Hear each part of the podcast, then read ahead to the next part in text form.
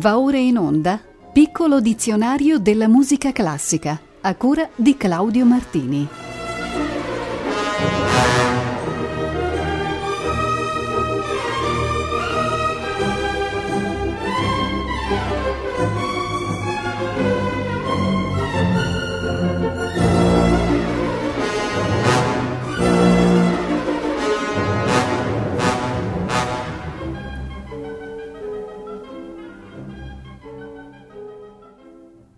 Buonasera. La puntata numero 181 del piccolo dizionario della musica classica inizia dall'aggettivo pratica, il quale ci dà l'opportunità di ascoltare alcuni brani tratti dalla raccolta pianistica Guia Pratico di Heitor Villa-Lobos. Il titolo si traduce con Guida pratica ed è nei fatti una collezione di canzoni basate su musiche folcloristiche provenienti da varie regioni del Brasile. Pubblicata nel 1932 in 11 libri separati, faceva parte del piano per la riforma del sistema educativo musicale brasiliano che Villa-Lobos promosse come direttore della Sovrintendenza per l'educazione musicale e artistica. Ne ascoltiamo una breve selezione. Riconoscerete nell'ultimo brano, Garibaldi Foglia Missa, una parodia della celebre canzone Garibaldi fu ferito.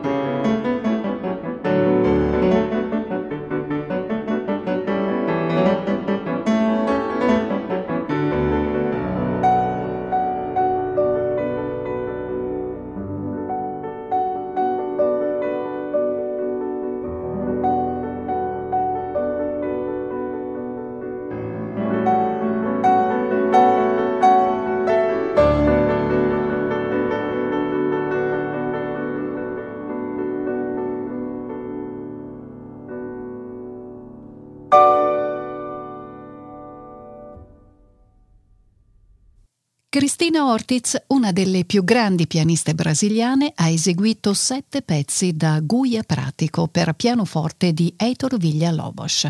O Siranda o Sirandigna, Amaré Enchu, Sambalelé, A Pombigna V, Nesta Rua, Fui no Itororò, Garibaldi foi a Messà. Ci occupiamo adesso del vocabolo latino preces, termine liturgico riferito a certe invocazioni in forma responsoriale, con testi tratti dall'Antico o dal Nuovo Testamento. Esse svolsero una funzione importante nei riti mozarabico e gallicano, mentre vennero escluse dalla messa di rito romano.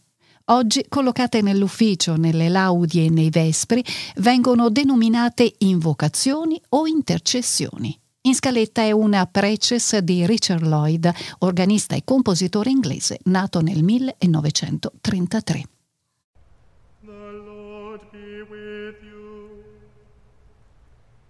The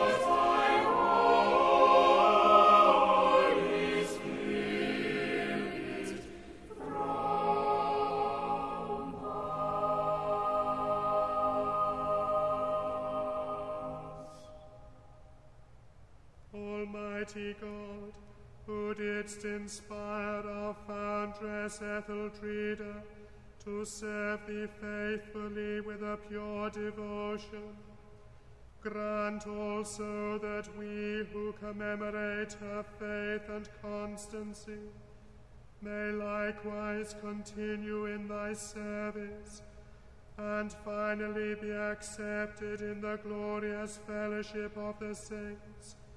Through Jesus Christ, thy Son, our Lord, who liveth and reigneth with thee in the unity of the Holy Spirit, God forever and ever.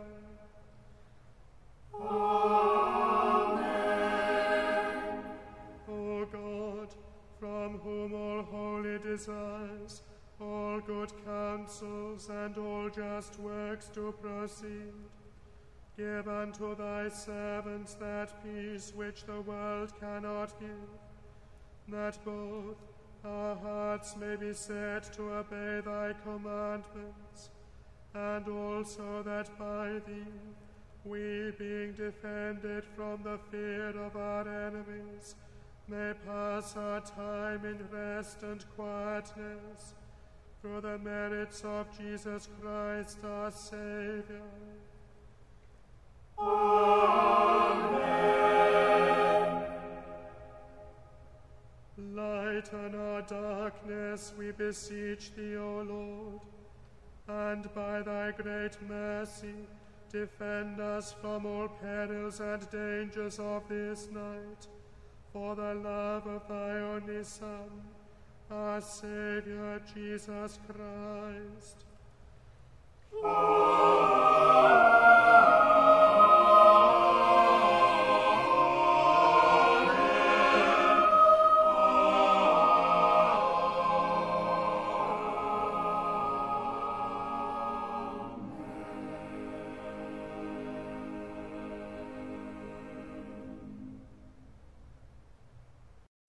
Di Richard Lloyd era Precious, brano eseguito dal coro della Ely Cathedral diretto da Paul Tripti. Andiamo ancora avanti e parliamo del termine precipitato. Esso si può intendere come un'annotazione musicale che prescrive un'esecuzione accelerata e incalzante di note.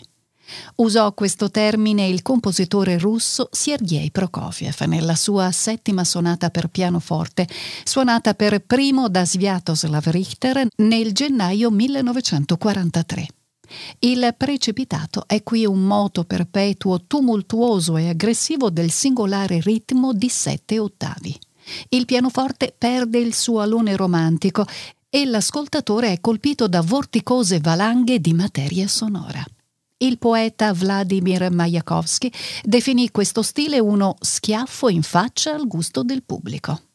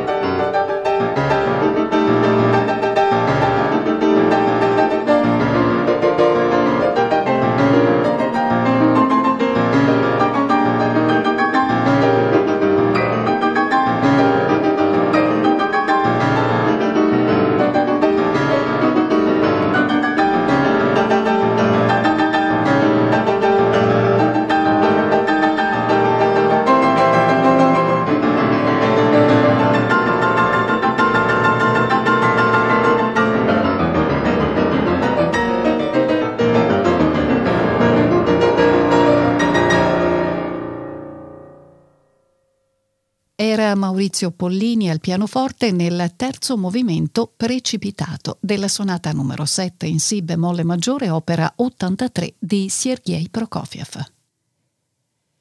Un aggettivo simile, ma dal significato un po' diverso, è precipitoso. Il vocabolario Treccani lo associa a fatti o movimenti che avvengono in fretta, con grande rapidità, con impeto.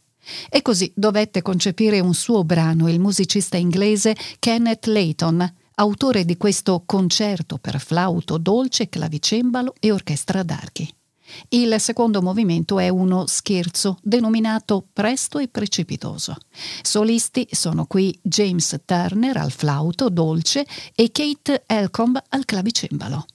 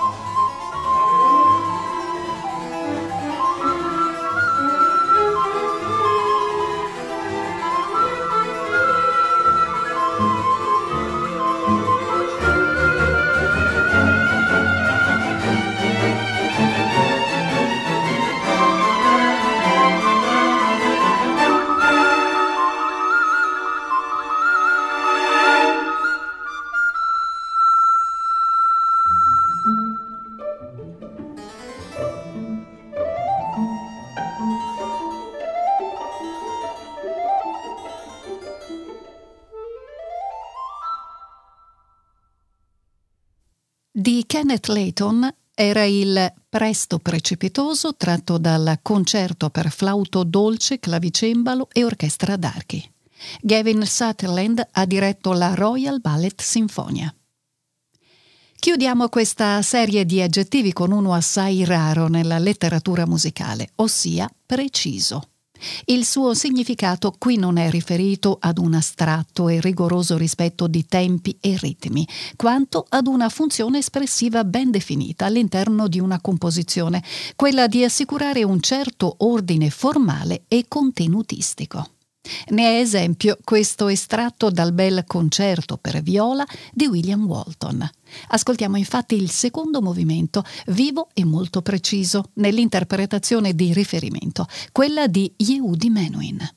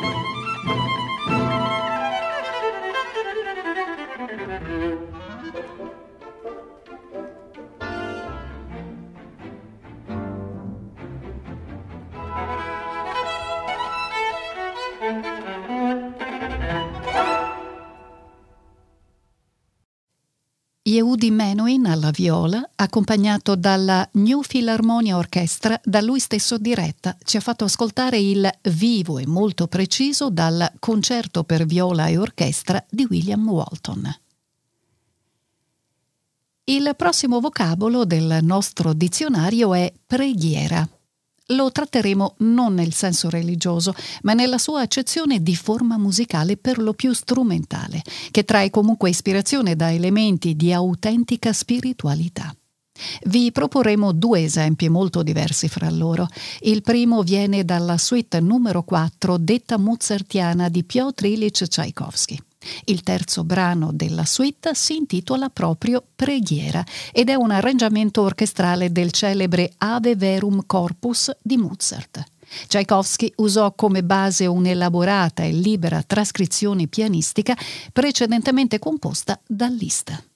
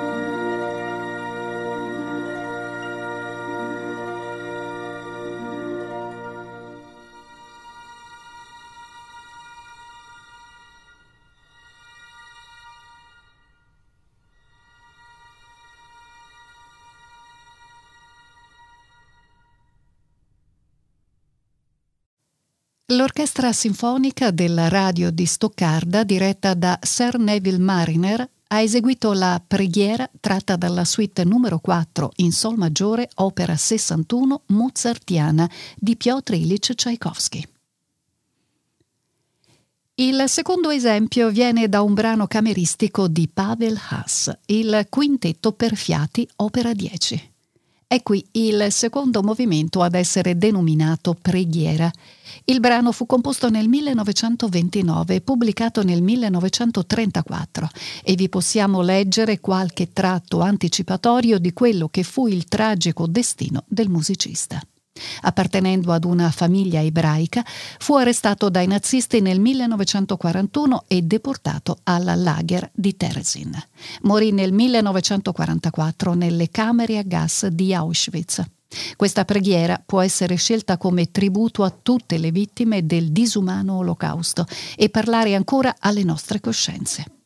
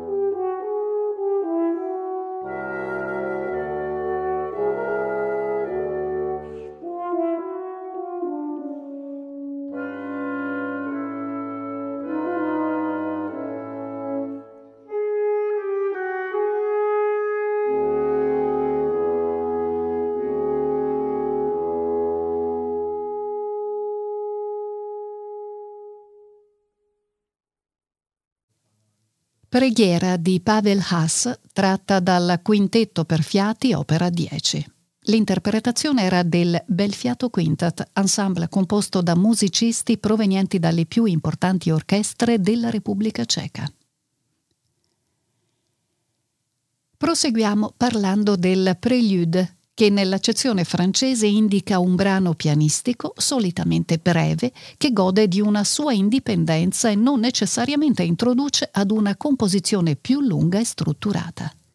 Il grande interprete di questa particolare forma fu Frédéric Chopin, il quale ne compose 24, uno per ogni tonalità musicale scritti tra il 1831 e il 1839 e raccolti nell'opus 28 del musicista polacco, essi crearono scalpore nell'ambiente musicale dell'epoca soprattutto perché sfidavano le regole classiche vigenti. Nei fatti non preludevano a nulla e vivevano in un'evidente assenza di forma reale. La bravissima pianista italiana Beatrice Rana ci offre il contemplativo e ipnotico Prelude numero 15 in Re bemolle maggiore.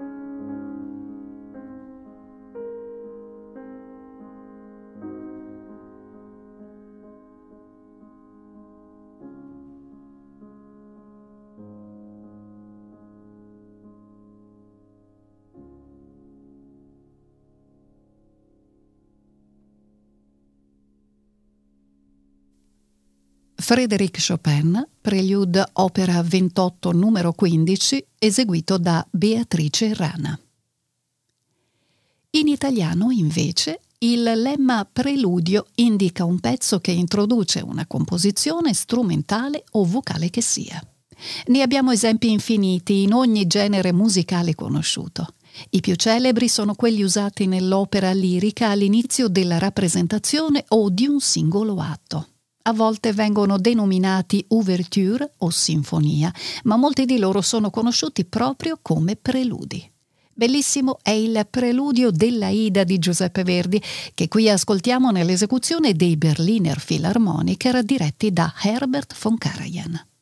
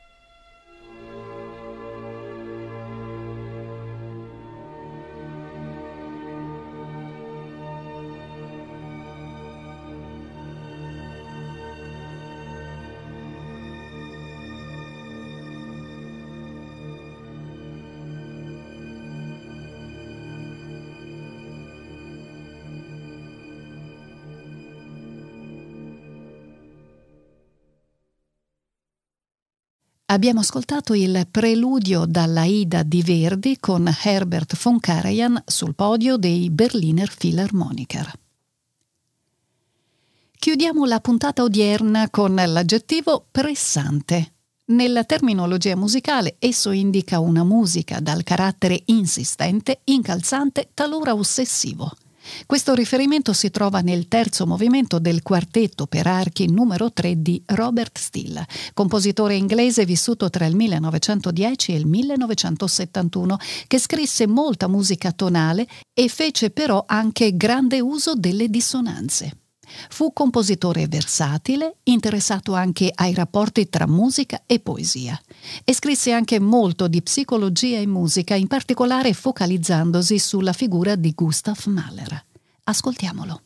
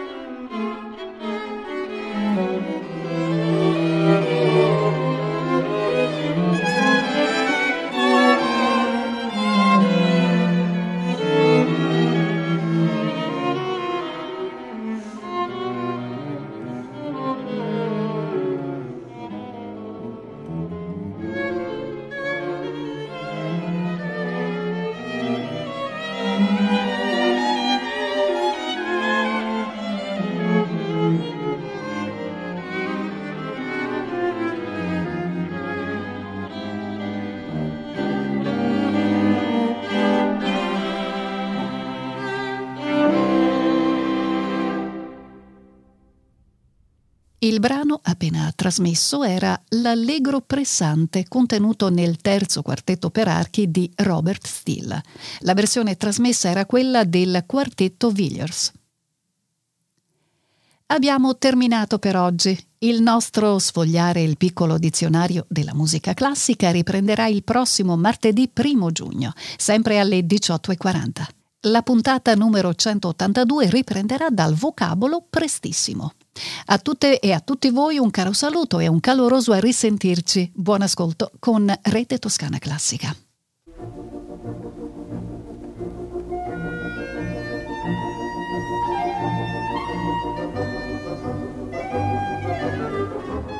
Abbiamo trasmesso Piccolo dizionario della musica classica a cura di Claudio Martini.